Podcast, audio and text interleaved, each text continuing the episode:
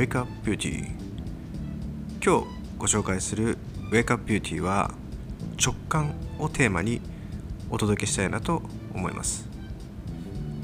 今日この24時間以内に起こった良いこと新しい発見はですね昨日とっても嬉しいことがありました。それは昨日新規でヘアサロンで初めて来店されたクライアントの方が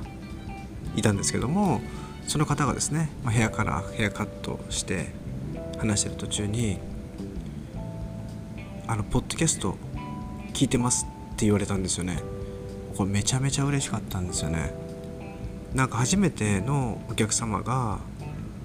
このコンテンツを聞いてそれで興味を持ってサロンに来店されるっていうのは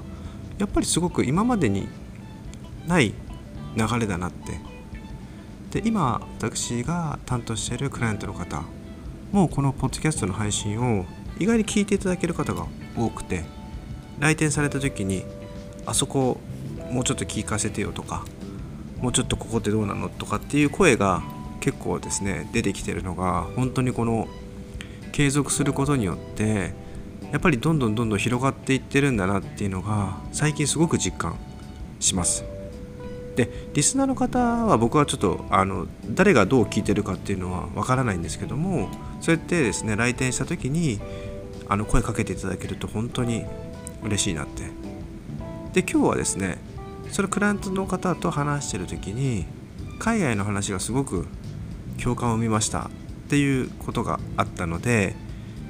海外のことをテーマにちょっとお伝えしていきたいなと思います。で今日のテーマは直感ということだったので私がロンドンに行くということをきっかけになったことをお伝えしていきたいなと。で前回のあの以前の配信でもあったんですけどもイギリスの音楽だったりとかファッションだったりとかそういった音楽とかそういったカルチャーが僕の中ですごく響いたっていうのがきっかけでロンドンに行こうっていうふうに決めたんですよね。でもその決める時にもうすごく迷ってちょうど二十歳の時だったんですけどもすごく悩みましたね。2021の時にロンドンにするかニューヨークにするか。でその時にアシスタントだったんですけどもすごく原宿のお店の業績が良くてなんとアシスタント全員に特別給として1人10万円現金でいただけたんですよ。で僕がすぐ取った行動それは次の休みの日にもうすぐ HIS に行ってロンドンのチケットを購入したんですよ。でホテルのパックだと確か1415万かかったんですけども往復のチケットだけだったら格安で9万5000円とかで購入できたんですよね。でもう即いやもうこれだって決めて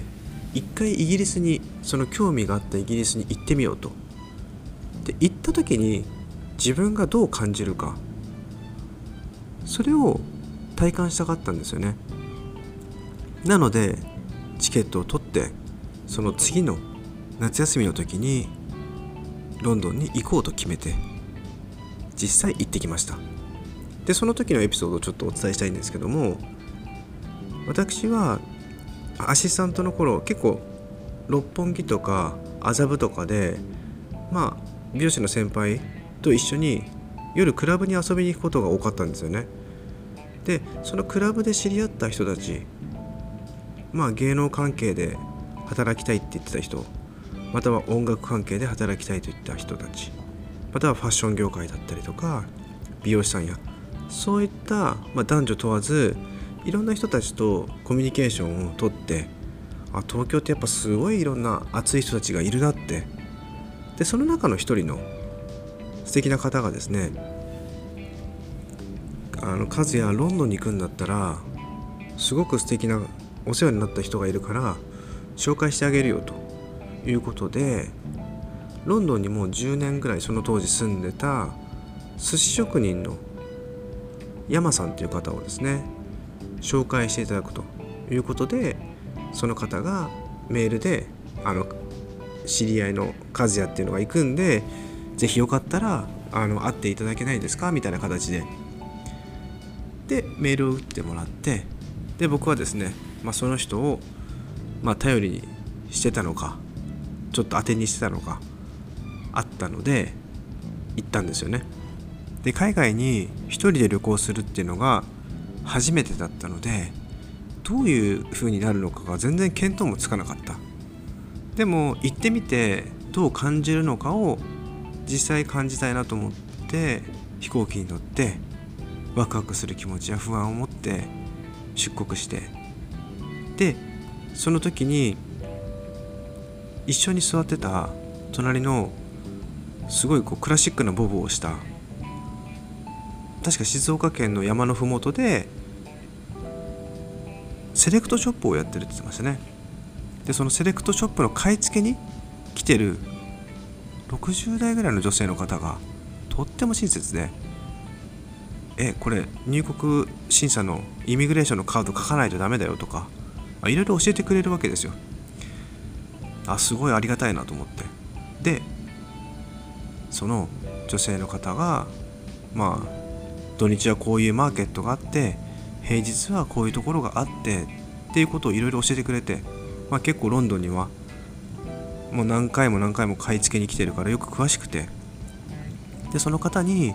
入国審査まで一緒にこう手伝ってもらったわけですよ。でその時にロンドンってヒースロー空港って世界一入国審査厳しいから本当に気をつけた方がいいよって言われてたんですよ。でホテルどこに泊まるのって言われていや僕ホテル取ってないんですって言ったらいやそれまずいでしょって。あの宿泊先とか滞在期間っていうのは必ず聞かれるからちゃんと言った方がいいよって言われてじゃあ私が泊まってるホテルのホテル名住所を言っといてそこにあの言ったら多分大丈夫だからって言ってでその方のホテル名等を言って入国審査無事に通ったんですよね。でおばちゃんにあ「ありがとうございました」って言ってまたどっか日本とかで会えたら嬉しいなと思うんでっていう形でその方と別れてああなんかすごい日本で一人で旅行する時にこういう方がいるって本当にありがたいなって思いながらヒースロー空港降りてで降りたはいいんですけど、まあ、どこに行っていいか全然わかんないですよね僕は。まず地下鉄の乗り方もちょっとわからずに電話も書き方も知らないしでその山さんっていう方のメールアドレスと自宅の電話番号だけ紙に書いてでその人にまず会いに行こうということで行ったわけですよ。でついてまず真っ先に言ったのがその山さんっていうのが寿司職人でえ日本大使館のあるグリーンパークでの近くで働いてるっていうことだったのでまずグリーンパークに行こうと思い行ったわけですよ。で地下鉄に乗り方もちょっと分からず買い方もちょっと教えてもらって行ってですね。でグリーンパークに着いたわけですよ。でその時になんか不思議と懐かしいなっていう感じがしたんですよね。グリーンパークの公園ってすごい広いんですけどなんか初めて来た感覚じゃないような感じだったんですよね。この国ってなんか以前来たことがあるような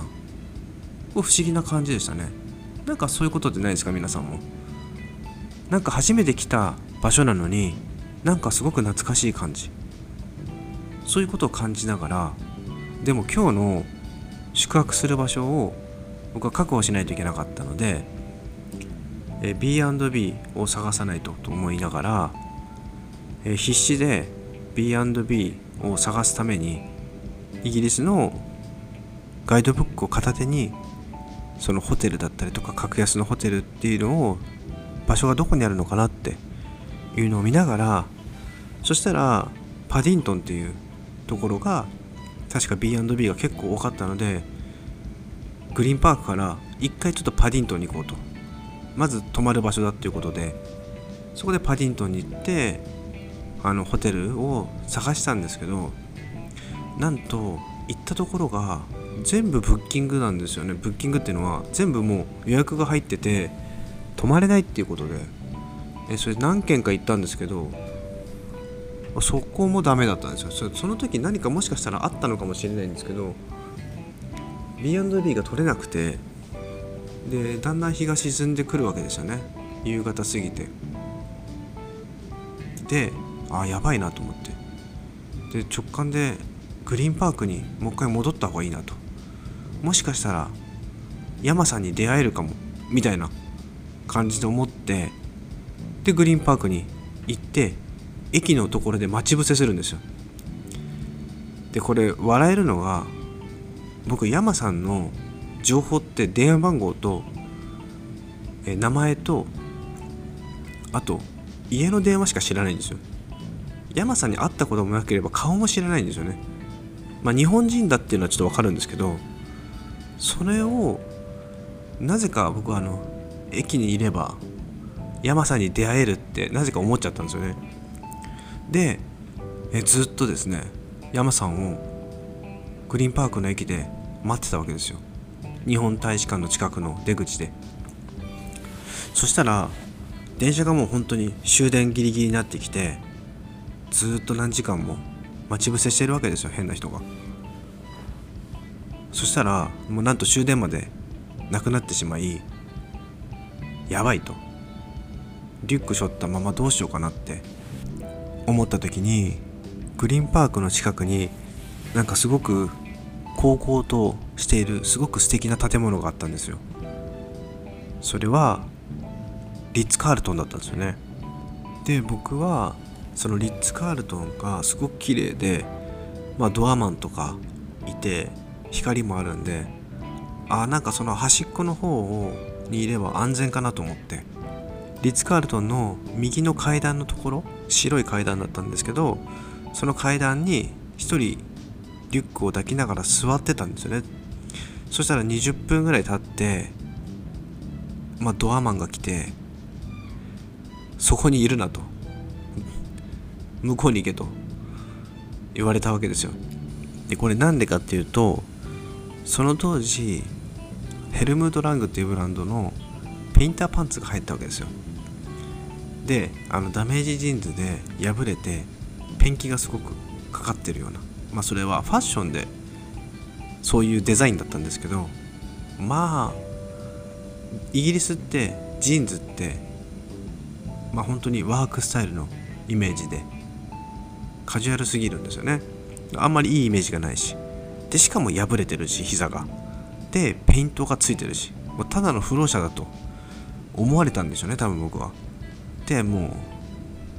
邪魔扱いですよね。もう向こうに行けとそこに座るなって。って言われて確か12時過ぎぐらいですかね。もう真っ暗の中、まあ、仕方がないからグリーンパークの公園の結構真ん中の方だったんですけど、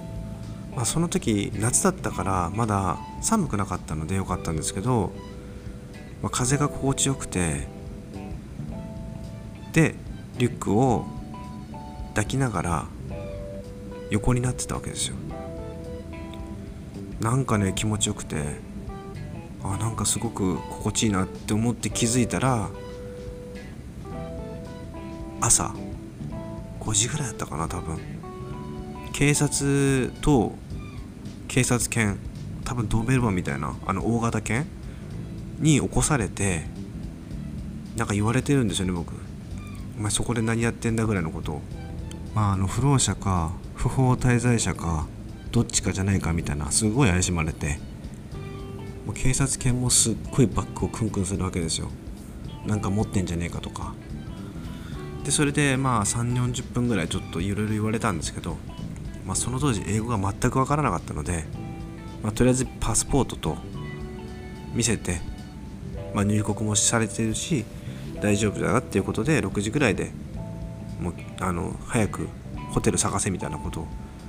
言われて出て行ったわけですよね。なんか初めての一人の旅行でこんなの野宿するってねえなと思って。でもこれが不思議とあの着いた瞬間に感じたあの懐かしい感じがなんかそうさせたのかなって思ったんですよね。今考えると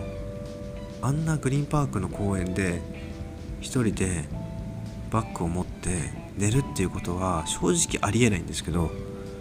まあ、その当時20 21歳の時かな？21か22の時にそういうですねまあ若い時だからできたというか面白いなって自分の中で今考えるとふと思い出したわけですよ。それで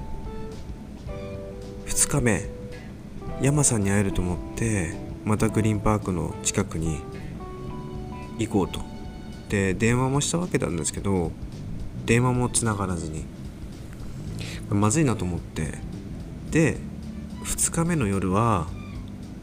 どうしようって。また公園で寝るわけにはいかないからと思って。そしたらのその当時インターネットカフェっていうのがまあ今みたいな寝る場所はないですよただデスクとパソコンがあるだけ。まあただ明かりがついてるので、まあ、そこにいれば大丈夫かなと思って、えー、夜インターネットカフェで椅子に座って2日目を過ごすと。